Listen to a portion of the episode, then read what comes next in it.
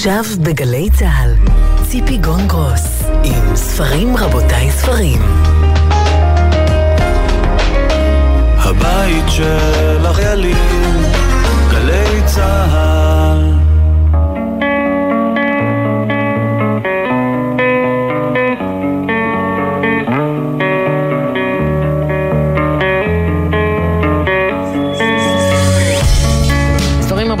ספרים, סיכום שבועי, שלום לכם, תודה שאתם איתנו. סיכום שבועי אחרי עוד שבוע של מלחמה עקובה מדם באוקראינה. שיירות של פליטים, רובם נשים וילדים, אימהות ותינוקות, סבתא בכיסא גלגלים, כלב אהוב על הידיים, אלפים ישנים על מזרונים דקים בתחנות הרכבת התחתית, תינוקת שאם פונדקאית ילדה במרתף של בית החולים מוטסת לאבא ואימא בישראל. הנה הקטע טיול בתל אביב שקיבלתי בוואטסאפ אתמול. צעד ברחוב פינסקר או בלילנבלום, ייכנס לרחוב ביאליק או לפרוג או לדובנוב, לך בצ'רניחובסקי או במנדל למוכר ספרים, עבור ברחוב אחד העם או בשדרות בן ציון, פנה לז'בוטינסקי, לפיכמן או שלום הלחם, שב לנוח בדיזינגוף ואחר כך המשיך לצעוד. דע, כל צעד וכל פסע, כולם גרו באודסה. ספרים רבותיי, ספרים אני ציפי גון גרוס, איתי המפיקים דניאל סלומון, עשאל פלד ותמנת צורי, על הביצוע הטכני אורי ריב ודוד ון, בפיקוח הטכני אילן גביש ודניאל אור. נפתח את התוכנית היום בשיחה מרתקת עם נילי עוז על הספר החדש שלה, עמוס שלי. עוד נדבר כאן בשעה הקרובה עם הסופר חיים לפיד על קובץ הסיפורים שלו, ארצות הקור. נשמע ממורן שוב רובשוב על הספר החדש והמיוחד שלה, אני דוברת שבע שפות וכולן עברית. ועם הסופר והמתרגם בני מר נדבר על הממואר החדש שלו, מועדים. בני מר, כך התבשרנו לפני שבוע, זכה בפרס מפעל חיים על תרומתו לתרבות היידיש מטעם הרשות הלאומית ליידיש. מברוק בני, הנה גיטה שוב.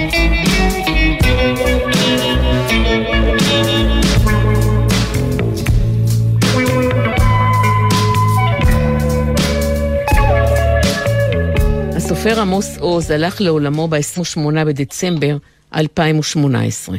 את הספר מיכאל שלי פרסם בשנת 1968, והוא תורגם ליותר מ-30 שפות, ונעשה גם סרט שמבוסס עליו. עכשיו מפרסמת נילי עוז, אלמנתו של עמוס עוז, את הספר עמוס שלי, בהוצאת כתר. ספר שמביא את סיפור האהבה שלהם במשך 60 שנה, את החודשים הראשונים הכאובים והבודדים שחווה הילד היתום עמוס בקיבוץ, את העובדה שהגיע לקיבוץ כשבגדיו לאורו ומדי לילה כיבס את הגרביים. הבגדים החדשים שלו היו הבגדים הישנים שהיו קטנים כבר על ילדים אחרים בקיבוץ. היא מתארת את המפגשים עם עגנון. נילי עוז מתארת את לידת הילדים, את בית הילדים בחולדה, וגם את הקשר העמוק שהיה בין הילד היתום, החיוור, הרזה, חסר ההגנה, לבין נילי הצחקנית, החלילנית, הספורטאית, השרה והרוקדת. שלום נילי עוז. שלום ציפי. כשעמוס קלוזנר היה בן 13 וחצי, הוא שלח רשימה קצרה לעיתון הילדים הארץ שלנו, והיא נקראת מתנה לאימא. יום האם הוא כותב, השמש שקעה, מבעד לחלון אני רואה את חברי מהבית הסמוך מגיש לאמו חבילה עטופה בסרט אדום, ודירת השכנים אותה חג.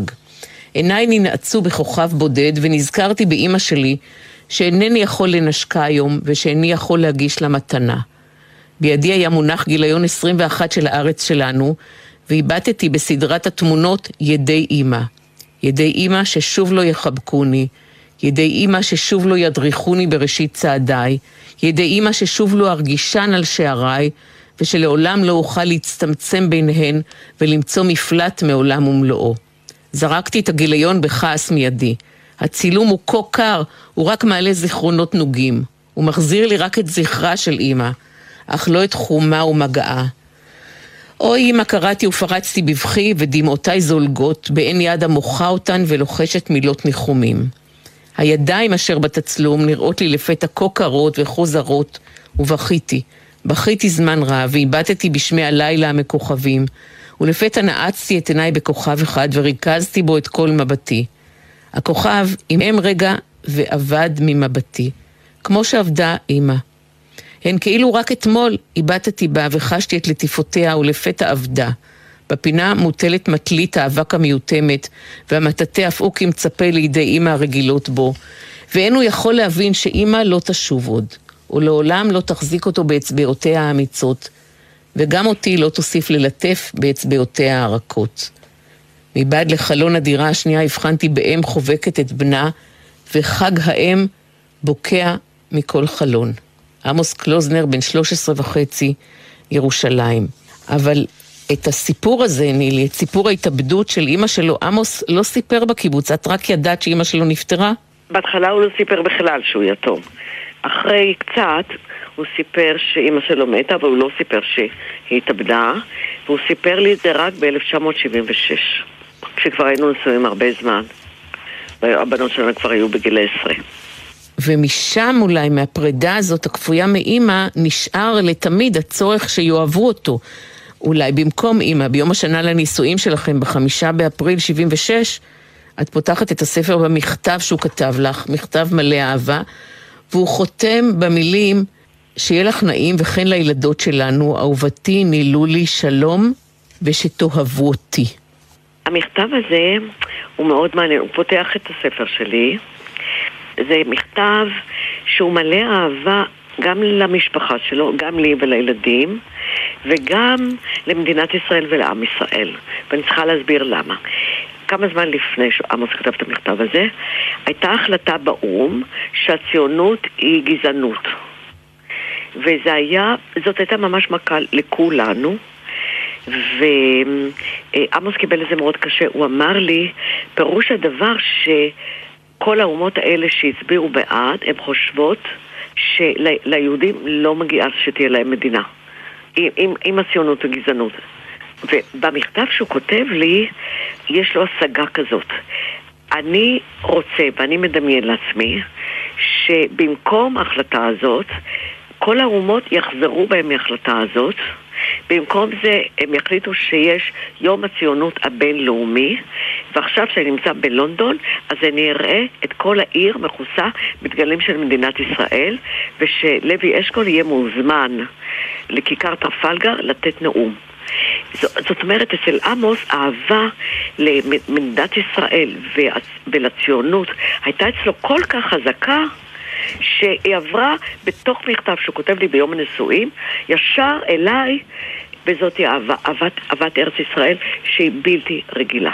והוא מאוד מאוד אהב והוקסם מריקודים, הילד הזה עצוב העיניים. הוא מתאר לימים נכון. את הרקדן המופלא רובי ריבלין שהיה בן כיתתו. בואי אני אגיד לך משהו.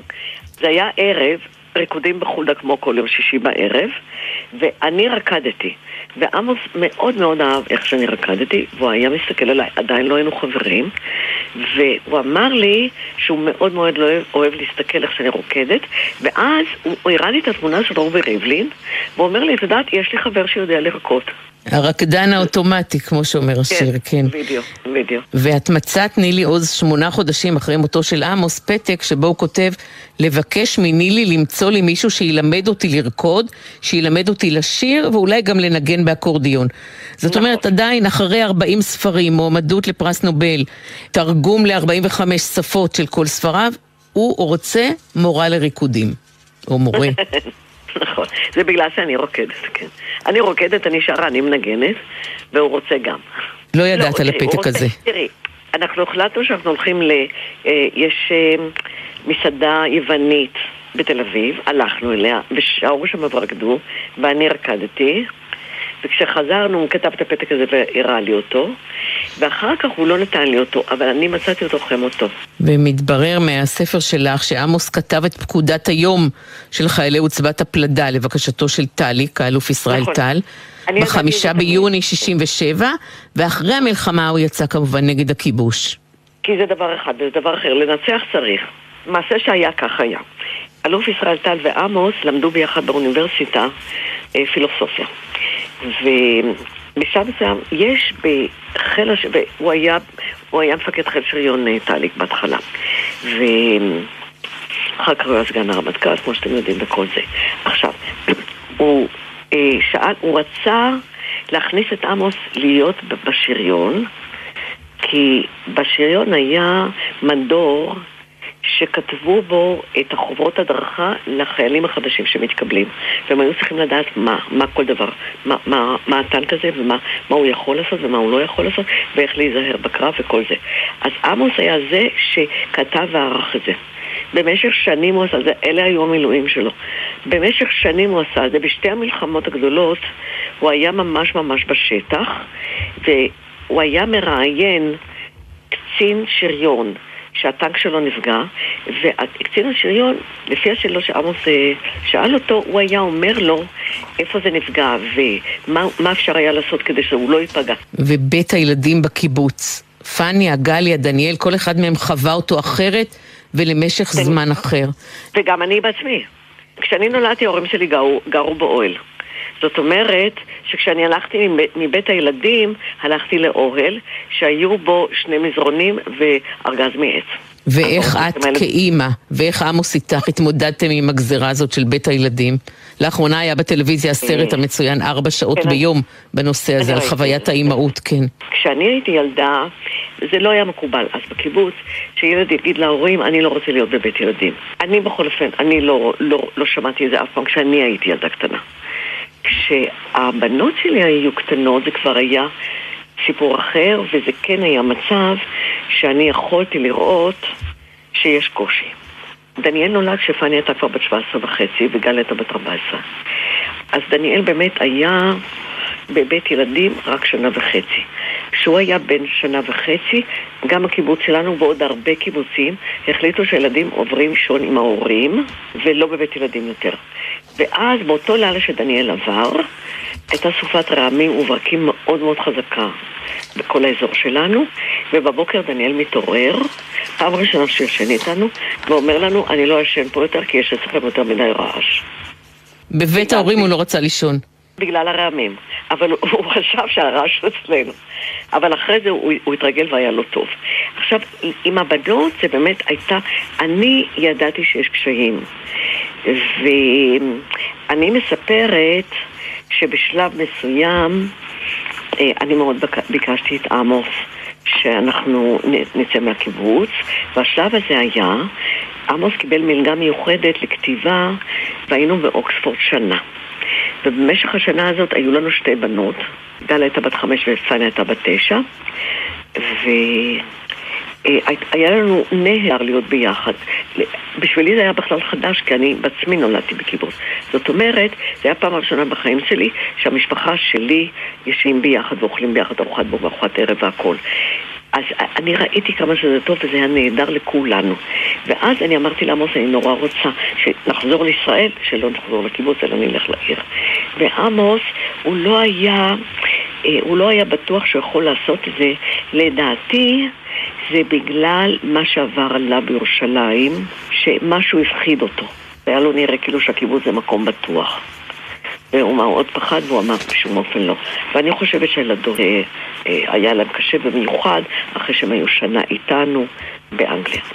וכשהייתם באוניברסיטת בייג'ינג לימים, בסין, האולם היה מלא מפה לפה, הושיבו אותך על הבמה לצידו של עמוס ונשיא האוניברסיטה, ואחת נכון. הסטודנטיות שאלה אותך, נילי עוז, איך זה להיות נשואה לסופר כל כך גדול.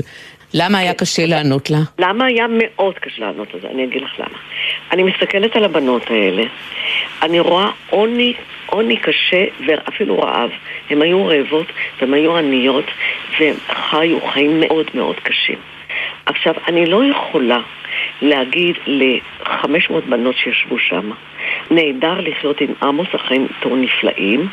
אני נשואה לאדם שהוא באמת חד פעמי, ולכם אין סיכוי משתמע מזה. לכם אין סיכוי שיהיה לכם חיים כאלה. לכן אני הבנתי שאני לא יכולה לענות להם כמו שאני יכולה לענות לך, שהיה נפלא לחיות איתו, כי הוא היה אדם נהדר, ואני צריכה להמציא משהו. ואז המצאתי דבר כזה.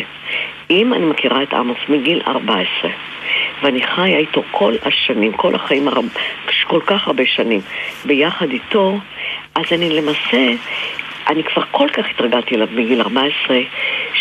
שאני כמעט לא רואה שהוא אחר ממה שפגשתי אותו בגיל 14.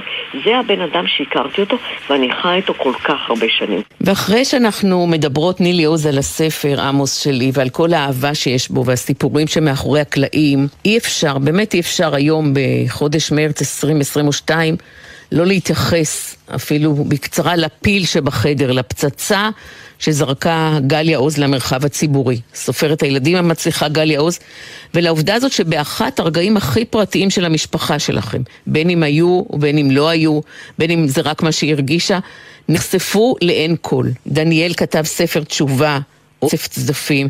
הספר שלך מהווה באופן יותר נסתר מעין תשובה. איזו אהבה גדולה יש פה בינינו. איך את מרגישה בתוך הקלחת הזאת שנדחפת אליה בעל כורכך? אני רוצה להגיד לך משהו. הספר שלי נכתב שנתיים לפני הספר של גליה. אם אתה מלא, בספר שלי אין שום דבר, כי הוא נכתב שנתיים קודם. אבל עבדת עליו וערכת אותו ועיבדת אותו בעזרתו של דניאל שוב ושוב ושוב ושוב. כן, כן, כן. כמו שהסרט על עמוס, הנושא הזה נכנס אליו. כשאת סיימת ספר, אז את סיימת אותו. ולא עלתה בך המחשבה, כפי שעלתה אצל אלה שיצרו את הסרט על עמוס, להוסיף פרק או להוסיף כמה משפטים או להוסיף בפתיח? התשובה היא לא. לא, ממש לא. את אומרת, כל אחד אומר את דברו, ואתם תפנימו, תאמינו, כל אחד למה שהוא בוחר. לא, אתם תאמינו רק לי. אני כתבתי את כל מה שבאמת היה בבית של משפחתו. מי שיודע באמת זאת אני. ואני יודעת את האמת, ומה שאני כתבתי זאת האמת. תודה רבה לך, תודה רבה נילי עוז. עמוס שלי הוא הספר, והופיע בהוצאת כתר. תודה נילי, תודה מקרב לב. תודה רבה לך.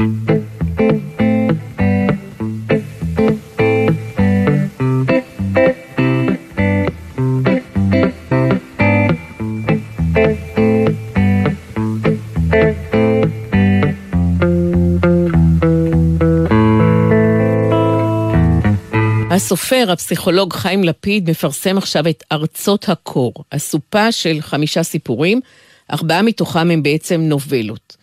סיפורים שנוגעים במוות, בגבריות וגם במלחמות, מלחמת ששת הימים, מלחמת יום הכיפורים.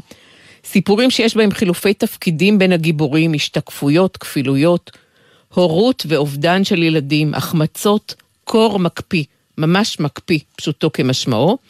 וגם אפשר להגיד שהסיפורים עוסקים בסיפור, ביכולת לספר סיפור, בדריכות מול המספר, בנרטיב של הסיפור, שהוא אחד מכמה נרטיבים אפשריים.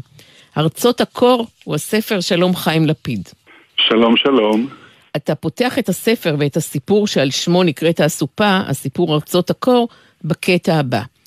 את המעשה הבא מספרים אצלנו על אחד מבני משפחתנו המורחבת. ליתר דיוק הפלג הבת ימי שלה. בחור צעיר בשם סרול, שמעולם לא נתבדל קודם לכן לטוב או לרע. עובדות היסוד של אותו מקרה מעטות הן וברורות. נסיעתו לפריז לפגוש את חברתו, וכיצד נמצא שם קפוא בדירה נטושה, נטול רוח חיים כמעט, מוות קליני, כך זה הוגדר. מעבר לכך, יכול כל אדם לחבר לעצמו את גרסתו שלו, אבל האם לא אלה פני הדברים תמיד? התעמקתי ככל יכולתי בפרשה זו, הקדשתי לה מחשבה רבה, אף שוחחתי עם כל מי שהתיימר לדעת משהו בעניין, כולל אותה החברה. אל הבחור עצמו נמנעה ממני הגישה למרבה הצער. לאחר אותה פרשה הוא נעלם מן העין. אומרים שהתגלגל לאחת הישיבות הירושלמיות, מחזירות בתשובה, מן הסוג החשוך והקנאי ביותר. שם הוא שרוי, סגור ומסוגר, ואין איש מבחוץ שיכול לבוא איתו במגע. הקטע הזה, חיים לפיד, אומר משהו על אומנות הסיפור, על מהות הסיפור, אולי גם על הקשר בין מאורעות אמיתיים לבין מה שמתגלגל בסופו של דבר אל דפי הספר? כן, א', אה, הוא מסגיר את החיבתי הרבה לסיפורי מסגרת, שהיו פעם אה, נפוצים מאוד בספרות, וככה, כאילו במובן מסוים אתה... מנער מעצמך את הסיפור הפנימי עצמו, כביכול אה, הוא לא בא ממך, הוא לא, הוא לא מעיד עליך, אה, הוא בא מאיזה מקור אחר. אבל כמו שאת גם אומרת, זה סוג מסוים של אה, אמנות סיפור, כלומר, יש פה יצירת, אני מניח, מתח אצל הקורא, ובעצם גם ברומנים, עשיתי את זה בדרך כלל ברומנים שלי, ולא בכולם, קורה שאיזה חצי עמוד בהתחלה נותנים כביכול את הכל, ולאחר מכן, כמו שאומר המספר פה, החיצוני, לאחר מכן אנחנו בעצם לוקחים את חצי העמוד הזה והופכים אותו לשלושה, ארבעה או עשרה עמודים. כאילו אנחנו משרטטים מאיזה שרטוט מינימליסטי, אנחנו יוצרים משהו שלם יותר. השלם יותר, כפי שנרמז פה, הוא כבר לא בטוח, כי רק עובדות היסוד הן בטוחות יחסית בעולמנו. ויש הרבה כפילויות בספר שלך, דמויות שמשתקפות זו בזו, פועלות באופן דומה, לפעמים יוצרות לרגע בלבול ביניהן, האב והבן, בת הזוג והילדה שיושבת ליד סרול במטוס, מר סרגי ומר סטפונס שיורדים מהכיכרות שלהם. אתה שואל את עצמך לרגע, אני שאלתי את עצמי, הלכתי שלושה ארבעה משפטים אחורה, רגע, אז על מי מדובר פה? כן, אני מקווה שזה לא מבלבל יותר מדי, אם כי קצת לבלבל את הקורא בימינו. זה כמעט חובה, כי אם לא, אני כבר נתקלתי לא פעם בהתרעמות מן הסוג השני, שאולי גם היא מוצדקת, שמאכילים את הקורא בכפית ודואגים שלא יהיה לו שנייה אחת או רגע אחד של אי הבנה. אז uh, בהחלט יש, לפעמים קוראים לזה תורת הפערים, ולפעמים סתם uh, יוצרים איזה מין סוג של אמינות, על ידי כך שלא אומרים כל הזמן מי, על מי מדובר, מי אמר מה, כי כביכול ככה זה מופיע לנו בחיים. אבל זה בנוגע לצד הטכני. כמובן שהעניין של הכפילים והכפילויות, אה, יש לו גם בספרות וגם בפסיכולוגיה הרבה מקום. אז הנושא של כפילויות אה, תמיד עניין אותי, והוא באיזשהו מקום מאפשר גם ליצור אה, מופעים כאלה מעניינים של זהות, וגם להכפיל את המוטיבים בדרגות שונות. למשל, כמו שאת אומרת, יש לגיבור של סרול, הגיבור של ארצות הקור, את חברתו, אבל ברגעים קריטיים, כולל אפילו הזיות אה, אירוטיות, מופיעה הנערה הצעירה מאוד שנוסעת לידו, ב... יושבת לידו במטוס. ויש אולי אפשרות להבין את מה שקורה לו אחר כך, אולי, גם בתור איזה סוג של אונס על חטא שהוא לא יותר מאשר הזיה, נקרא לה טיפה פדופילית. אהבתי במיוחד אה, בסיפור הזה, ארצות הקור, את התיאור המפורט והעשיר של האמבטיה שהוא עושה בדירה הנטושה בפריז. נדמה לי שהרחצה הזאת באמבטיה לוקחת שם עמוד שלם, אם לא יותר. אבל עוד נכון. דבר, עוד דבר שאהבתי, חיים לפיד, זה הסיפור האחרון. הוא קצר משמעותית מכל האחרים, הוא נקרא בשם האם. אתה מקדים לו ציטוט של אלבר קאמי, אני מאמין בצדק, אבל בין הצדק לאימי, אבחר באימי. ובסיפור הזה, צפריר, בן 12, הוא גדל רק עם אימא שלו, כי אבא שלו נפטר. הוא חושד באימא שלו שהיא דרסה במכונית הטויוטה של הקשישה בתאונת פגע וברח. אני לא אספר את כל הסיפור לא, כדי לא לקלקל לקוראים, אבל בסוף הסיפור נמצאת ההערה הבאה. מוקדש לזכרה של אמי, רחל לפקוביץ', אשר את הוריה לא ידעה, כי נרצחו בפוגרום בבלארוס בשנת 1919, בהיותה בת ארבע. בשנת 1997 היא נהרגה ברחוב אלוף שדה ברמת גן בתאונת פגע וברח. זהות הפוגע או הפוגעת אינה ידועה. כלומר, יש כאן שלוש שכבות. ההורים של אימא שלך נרצחו כשהיא הייתה בת ארבע. אני חושב שאפילו פחות, כן, לא משנה. בשנת 1997 אוקיי. היא עצמה נהרגה בתאונת פגע וברח, וגם הקשישה בסיפור נדרסת באופן דומה בתאונת פגע וברח. יש פה קומה על קומה על קומה. כן, האמת היא שזה מה שקרה לי, אני אומר כסופר, כלומר ש... שאמי נהרגה כך בתאונת פגע וברח, אה, למעשה במקרה שלה גם עצם הבריחה חרצה את גורלה, כי כנראה שאפשר היה להציל אותה, היא הייתה מוטלת זמן אה, מה בצורה קשה, אבל באופן ש... לו, לו אותו או אותה אה, נהגים היו דורסנים, היו עושים מה שנדרש מהם, יכול מאוד להיות שהיא הייתה שורדת את זה. טוב, אם אני כבר נכנס לזה, אחיותיי ניהלו קשר עם המשטרה וגורמים אחרים, המשטרה לא פענחה את זה אף פעם, אני לא בטוח שהיא כל כך ניסתה. יש קשישה אחת נדרסת, אני, אני לא, אבל זה, זה עניין של אולי סדר העדיפויות שלהם. נהג האמבולנס וכל מיני דברים, אני מאוד לא התקרבתי לפרטים הממשיים, וגם הם לא ידועים, בסופו של דבר אנחנו לא יודעים מי דרס אותה.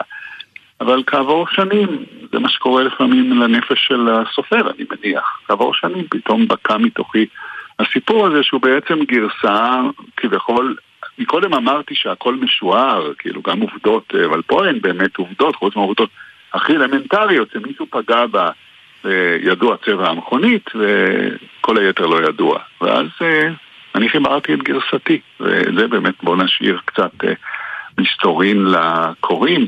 אז מאימא שלך נלך לסיום אל הבן שלך, בהחלט סיבה לגאווה. בן שלך הוא במאי הקולנוע והתסריטאי נדב לפיד. הסרט שלו, מילים נרדפות, זכה בפרס דוב הזהב ב-2019. והסרט, מילים נרדפות, מתכתב עם ארצות הקור שלך. איך זה קרה? מה זה אומר?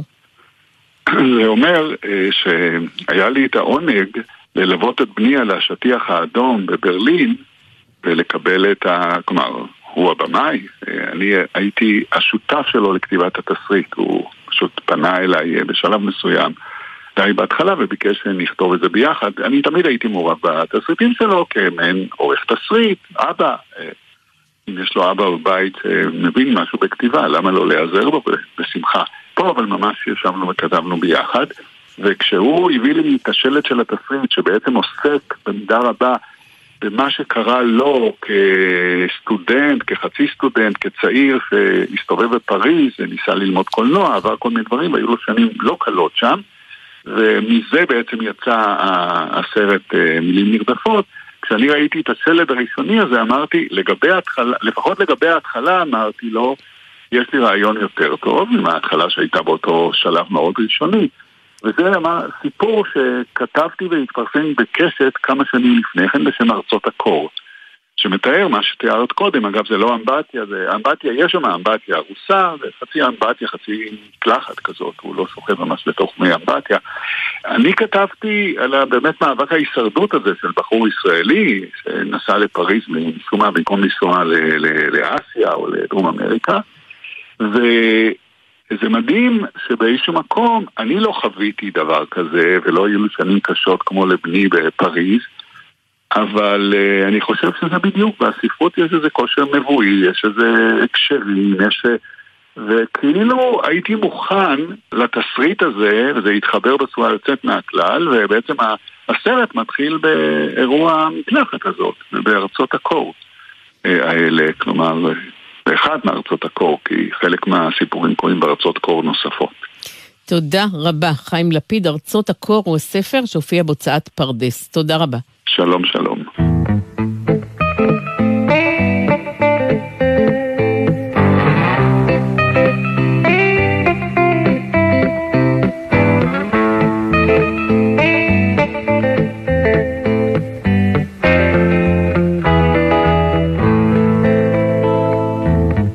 בני מר הוא סופר, עורך, מתרגם מיידיש ועיתונאי במקצועו. הוא מפרסם עכשיו ספר חדש, ספרון ושמו המועדים, באנגלית הולידייס. הספר הופיע בסדרת ה-21 של הוצאת הו, יחד עם הוצאת אפרסמון. הפרקים של הספר נושאים שמות של חגים, ראש השנה, יום הכיפורים, סוכות, חנוכה, ט"ו בשבט, פורים וכן הלאה, ויש גם כמה ציוני דרך בלוח השנה שלא נהגו לחגוג אותם בישיבה התיכונית, בישיבה של כפר הרועה שבה למד בני מר בנערותו. חג המולד, יום העצמאות של פולין, יום העצמאות של בלגיה.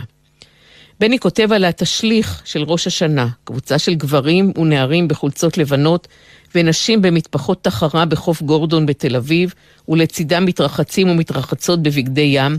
הפעם הראשונה, לדבריו, שבה ראיתי אותי ואותנו, הדוסים, מבחוץ. הוא מתאר את ההתחמקות שלו מפנימיית כפר הרועה זמן קצר לפני כניסת ראש השנה, כדי לא להיקלע בצינוק החברתי הצפוף למשך ימי החג. הוא משווה בין בית הכנסת הדחוס ביום הכיפורים, ריחות הזיעה, המתפללים שלא צחצחו שיניים, לבין החללית הכסופה בלונה פארק הקטן שליד כלבו שלום. כותב על היידיש בחייו.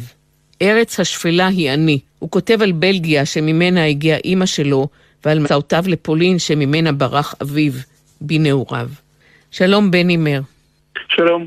אתה יודע, כששמעתי שאתה עומד להוציא ספר שיקרא מועדים, הייתי בטוחה, ממש בלי שום היסוס, שמדובר על מעידה במובן של נפילה, החלקה.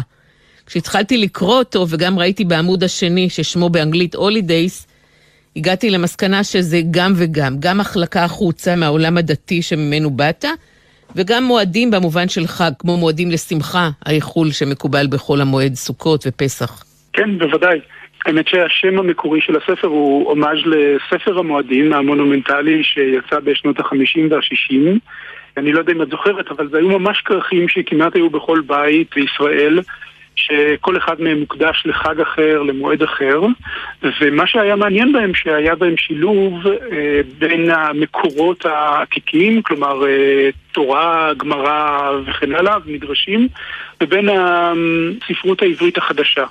ואני חושב שהדבר הזה מאוד מאוד משך את תשומת ליבי אה, אז, והיה באיזה מין חוויית הקריאה הייתה חוויה מאוד מכוננת, וחשבתי בדיעבד שזה יכול להיות איזה מין אה, שילוב כזה שאני רוצה בעצם אה, לאמץ בספר הזה שלי. כלומר, מצד אחד באמת למלא אותו בתכנים הדתיים, בתכנים המסורתיים, ולהסתכל עליהם במבט לאחור, במבט של 30 שנה בחיי. לאחור, אבל, וגם לבחון אותם בצורה קצת ביקורתית, קצת אה, לראות מה, מה נשאר בעצם מכל המועדים האלה של אז, מה נשאר מהמועדים הנצחיים וכן הלאה. אתה כותב על הסליחות לקראת ראש השנה ויום הכיפורים, במהלך יום הכיפורים, אבל אתה גם מציע בספר להחזיר למילון הישראלי את המילה סליחה. זה גם מתחבר לתחושת החטא שלא עזבה אותך. מאז אותו הזיוף של האישור הרפואי כדי להתחמק מהישיבה, אגב, אתה מספר שכשהיית בפולין, מה היה הכינוי שלך? בני פשיפה שם, כמובן, בני סליחה.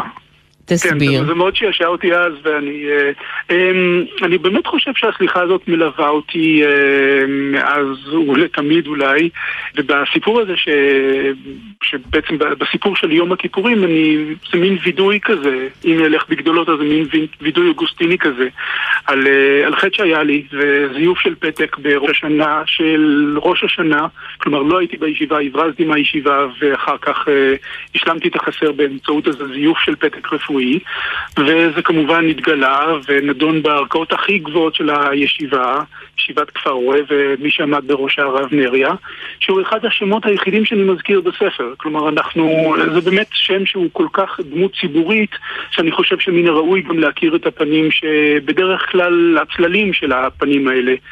ואני מספר בעצם על היחס שבו אה, נתקלתי כמי שבאמת... אה, ביקש את סליחתו, ואני, כל הכוונות והייחודים שעשיתי בערב יום הכיפורים הזה, וביום הכיפורים באותה שנה, כדי לזכות בסליחתו ובסליחתם של הר"מים, הרבנים האחרים בישיבה.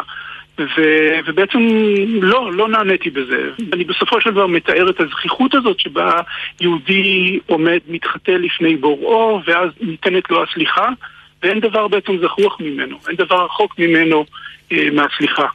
ואני פשוט מבקש לקחת את היסוד הזה, היסוד הכל כך אהוב הזה של שיחה והאפשרות אה, להתנצל וגם להנחיל אותו פה בארץ. אני חושב שאנחנו כולנו, או רבים מאיתנו, מרגישים בחסרונו במציאות היומיומית שלנו כאן.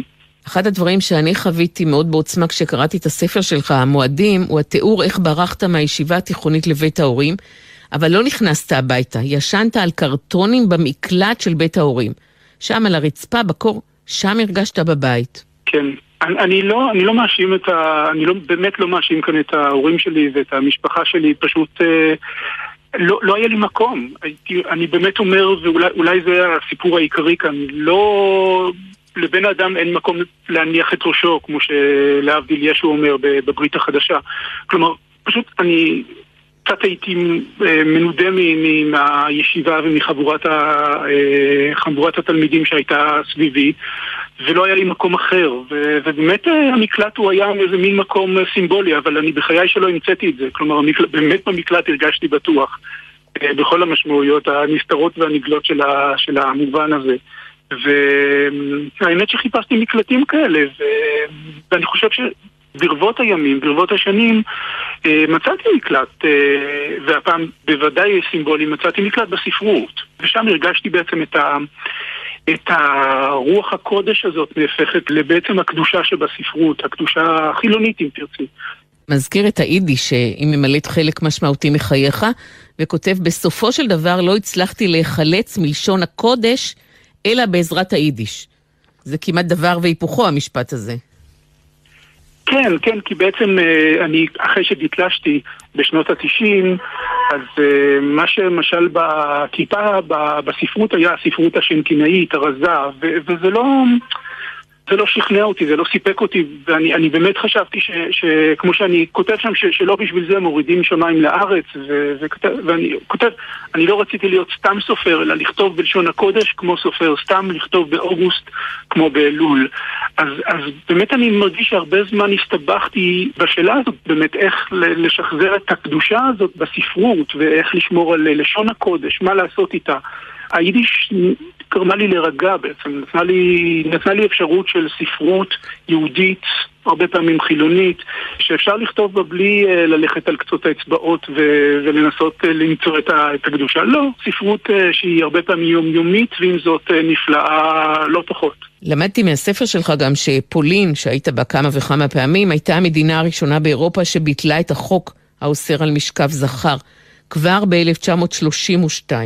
בהחלט, אז זה באמת היה, אני זכיתי לבקר, לגלות את פולין מחדש, כי הביקור הראשון שלי בפולין היה בשלהי שנות ה-80, עוד בתקופה הקומוניסטית, ואני מתאר את זה באיזה מין חושך, אה, חושך ממשי כזה ש, שילך שם בפולין. וכשחזרתי אליה בשנות האלפיים, אז באמת ראיתי פולין אחרת, שפניה לעתיד, ופניה למערב, והיא גילתה בעצם את, ה, את המיעוטים, המיעוטים שחיו בה, והתגעגעה אליהם במידה רבה, ובין השאר היהודים, או אפילו בין השאר עיקרים מאוד, היה, היהודים היו גילוי נהדר שלהם, וגם מה שאני מתאר שם זה איזה מין תערוכה שהייתה במוזיאון הלאומי של פולין ב-2010 של אומנות הומו-אירוטית אה, ש... שהוצגה שם וגילתה את כל המכמנים של התרבות הזאת, התרבות המודחקת, נעלמת במציאות השוביניסטית של עד אז. וזו פולין מסבירת הפנים שאני uh, כל כך אהבתי, או בעצם כל כך אוהב גם היום, באמת פולין שמשתדלת גם לבוא חשבון עם העבר שלה, ו- ועושה את זה בדרכים הכי יצירתיות שיש. למרבה הצער, למרבה הצער הדברים האלה השתנו uh, בממשלה שעלתה בפולין בשנים האחרונות, וה- והמציאות הפכה הרבה הרבה הרבה יותר מורכבת. תודה רבה, בני מר. המועדים הוא הספר נקרא ממש בנשימה אחת. תודה רבה, תודה רבה.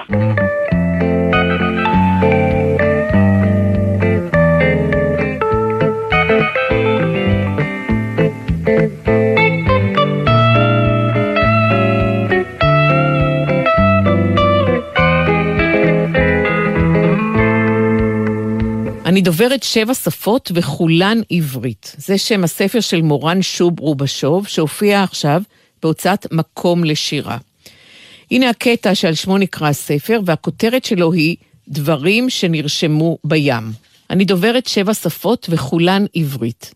דברים שאני אומרת בשנתי נאמרים בעברית, בשישית.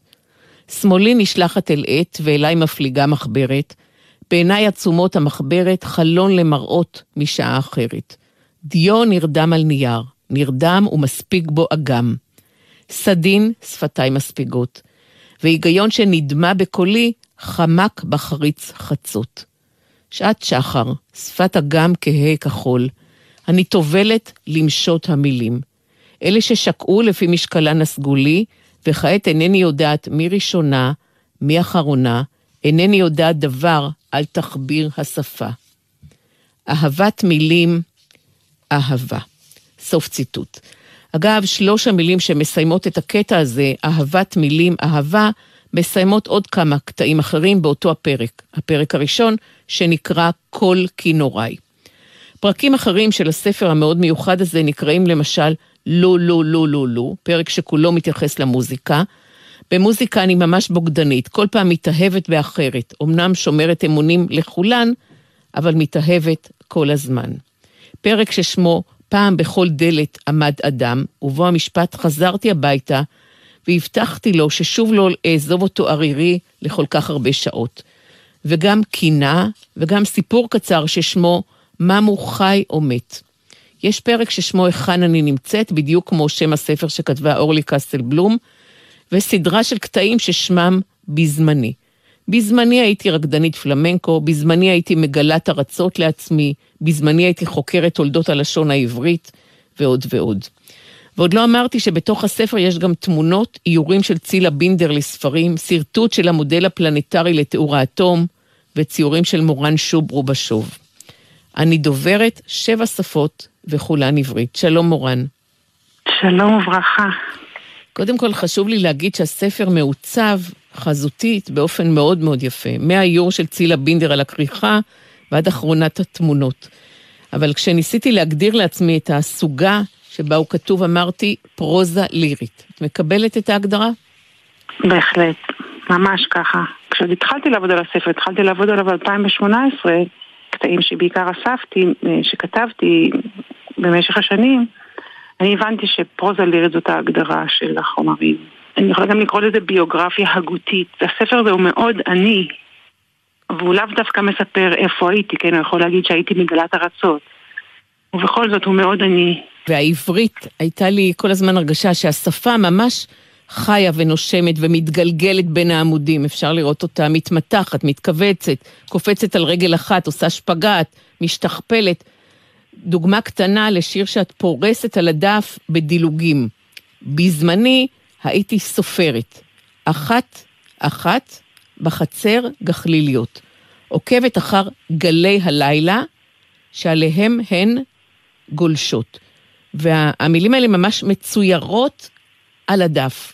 לא שזה טבעי לי לשבור שורות באופן הציורי הזה ש, של הקטע המסוים על הגחליות, אבל ברגע שגמרתי לכתוב אותו ובחרתי ללמד אותו לספר, הבנתי שככה הוא צריך לראות, כי אני באמת רואה את הגחליליות. זאת אומרת, אני כתבתי את הטקסט הזה על הגחליליות, תוך כדי שאני משחזרת איך אני רואה אותן, כבר בעיני רוחי, ואיך אני רוצה שהקורא יקרא ויראה, זאת אומרת יש רצף בין יקרא ויראה, אז ראיתי שאני גם יכולה לנקד אותן מרחפות ככה על הדף.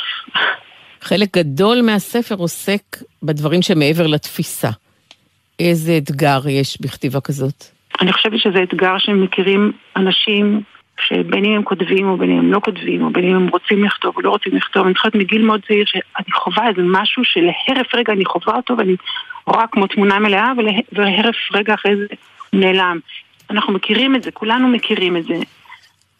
ויש אתגר גדול להתעכב עליו ולנסות לתאר אותו כדי, קודם כל אולי לעצמי, כדי שאני אצליח לשחזר מה, מה, היה, מה ההרהור הזה שחלף בי כרגע וחלף כמו חלום שמתעוררים ממנו ואתה בבת אחת שוכח, ואין גם הרצון שהקורא יזהה את זה. אז זה האתגר.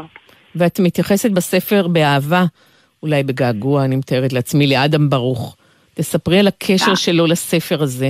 אני עבדתי עם אדם, שהלך לעולמו ב-2008, אה, בעשר השנים האחרונות לחייו, ואלה היו שנים שבין השאר הוא הוציא אה, ספרים, שאיתו עבדתי על הספרים האלה, אה, ליוויתי אותם כמפיקה וכעורכת, זאת אומרת הוא גם לימד אותי לראות בעין של עורך. זאת אומרת, לא לייצג רק את עצמי בקריאה הזאת, אלא לייצג מניפה רחבה של קוראים.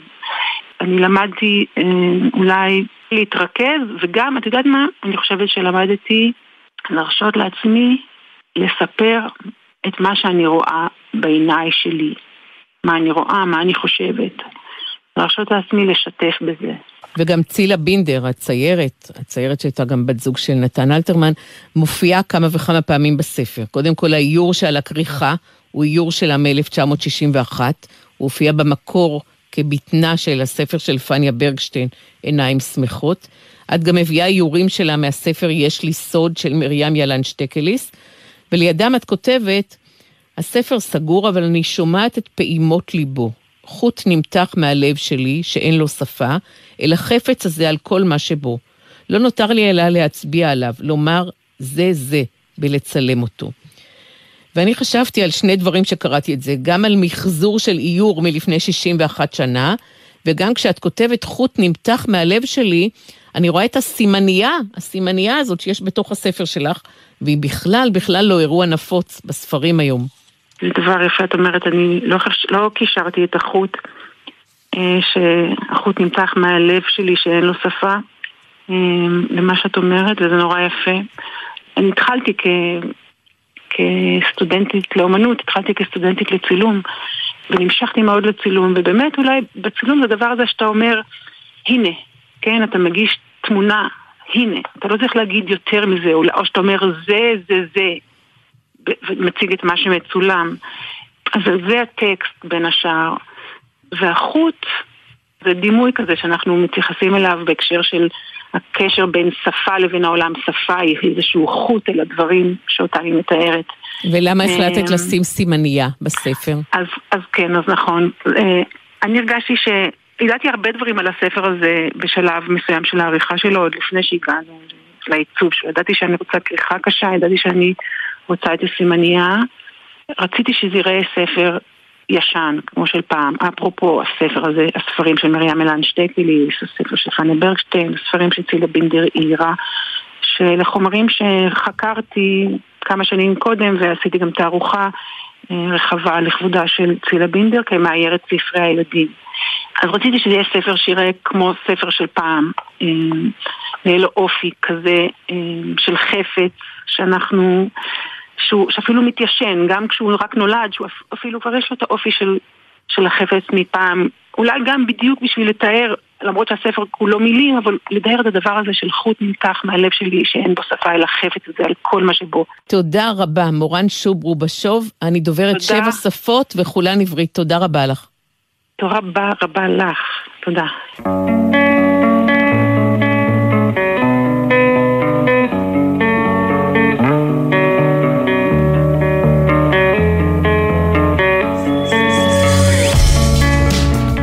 ספרים, רבותיי, ספרים, עד כאן התוכנית להיום. תודה לנילי עוז, לבני מאיר, לחיים לפיד ולמורן שוב רובשוב. כתובת המייל לתגובות שלכם, ספרים גון גרוס עם שני אס, כרוכי ג'ימל נקודה קום. דף הפייסבוק שלנו מזמין אתכם לעשות לנו לייק. באתר גלי צה"ל וגם ביישומון תוכלו להאזין שוב לתוכנית. שהפיקו דניאל סלומון, עשאל פלד ותמנת צורי. על הביצוע הטכני אורי ריב ודוד ואן. בפיקוח הטכני דני אור ואילן גביש. המלצה קצרה לסיום, הייתי במופע מקסים של התזמורת הקאמרית הישראלית בניצוחה של סיון אלבו בן חור, יחד עם צוות של ארבעה שחקנים זמרים. ציפור, לאן את נוסעת, הוא המופע האינטליגנטי, המצחיק, הקצבי, וסליחה על המילה המתנשאת אולי, התרבותי. המילים של המשוררת שלומית כהן אסיף מגיעים אל הקהל של הילדים והמבוגרים ומפעילים את הילדים בלי הקולניות והצעקות שמאפיינים לפעמים חלק מהצגות הילדים. רני גולן הלחין את השירים, ממש כדאי לחכות עד חודש יוני כדי לראות ולשמוע איך החסידה, ששמה ציפי, אין קרבה משפחתית, מנסה לתקן את הנזקים שהסב האדם לטבע ולעונות השנה. ספרים רבותיי ספרים, אני ציפי גון גרוס. שתהיה שבת שלום, שיהיה שלום בעולם, ואחרי השבת שלום, שיהיה שבוע מצוין.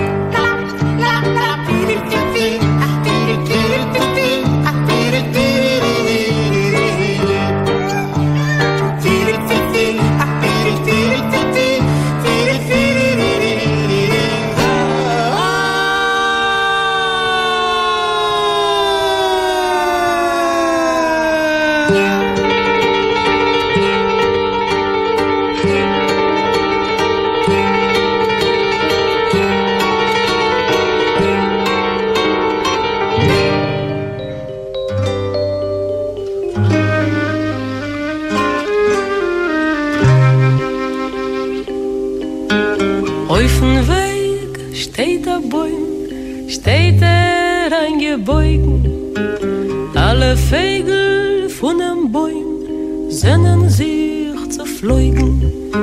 Drei kein Misrach, drei kein Meirev und der Rest kein Dorem. Und den Bäumen gelost allein, Hefker fahren Sturm. Sag ich zu der Mame her, sollst mir nur nicht sterben.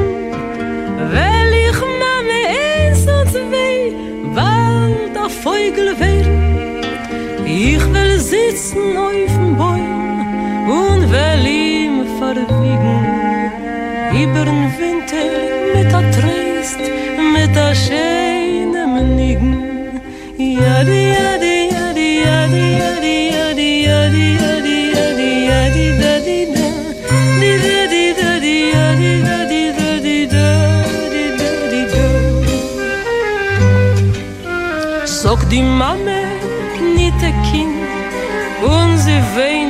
treden kennst gelule auf dem boy. Mir far freuren werden. Sag ich mame sie so schot deine scheine augen. Und neider was und neider wen.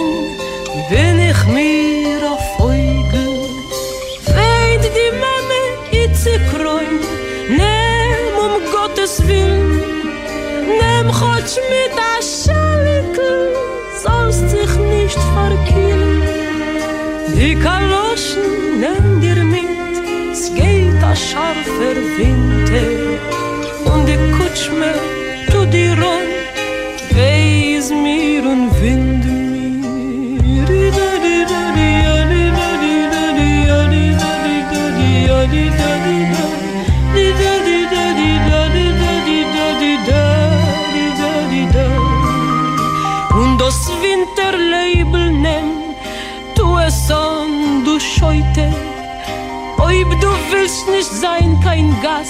zwischen alle Trüte. Häub die Flügel, es ist mir schwer, so viel, so viel Sachen. War die Mame ungeton, dem Fegerle, dem Schwachen. Guck ich treuerig mir rein, in der Mames Augen, so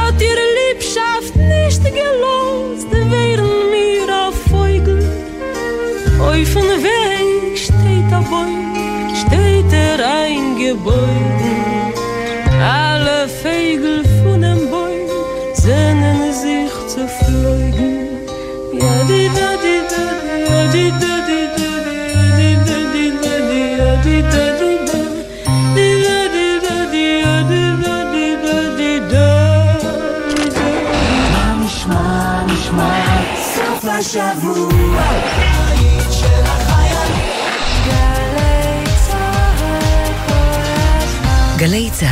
יותר מ-70 שנות שידור ציבורי.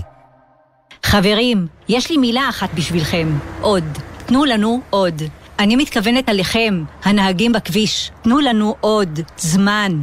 בקרבת מעברי חצייה, האטו. תנו לנו זכות קדימה ותשקיעו עוד קצת במאמץ להסתכל לנו בעיניים, ואז חכו עד שנסיים לחצות את הכביש. כ-50% מהולכי הרגל הנהרגים בתאונות דרכים הם אזרחים ותיקים. תנו להם עוד קצת זמן.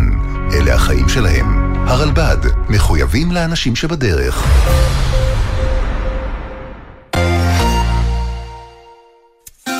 מכירים את זה שחבר לנשק כותב שיר והוא נתקע לכולם בראש? ומכירים את זה שאתם מפתיעים אותו ומנגנים את זה למען הצחוקים בטקס רבין של הגדוד? ומכירים את זה שהצחוק של כולם בטקס עלול לעורר את זעמו של הפיקוד הבכיר ואתם בדרך להיות מואשמים בביזוי צה"ל ומורשת רבין ולסיים את השירות מאחורי סורג ובריח עם דפוק? היי, אני ג'ימבו ג'יי והייתי נגביסט במגלן. תגיד, אתה לא עייף מלשקר? אני מזמין אתכם להאזין לצבא הכי בעולם. סיפורים אמיתיים על חיילים אמיתיים, עכשיו באתר וביישומון גל"צ גלגלצ, ובכל מקום שבו אתם מאזינים להסכתים שלכם. שאלות אישיות. שמעון אלקבץ בשיחה אישית עם היזם אלי בן סימון על חדשנות בפריפריה ופיתוח הנגב. מחר, שמונה בבוקר, גלי צה"ל. אתם רוצים לדעת מהן הסכנות המאיימות על הדמוקרטיה בישראל ובעולם, וכיצד היא יכולה להתמודד איתן? גלי צה"ל, הוצאת משרד הביטחון והוצאת מודן, בשיתוף המכון הישראלי לדמוקרטיה, גאים להשיק את הספר החדש בסדרת האוניברסיטה המשודרת. דמוקרטיה עכשיו, סוגיות ואתגרים במאה ה-21. ספר חדש בסדרת האוניברסיטה המשודרת, עכשיו בחנויות הספרים. אתם מאזינים לגלי צה"ל.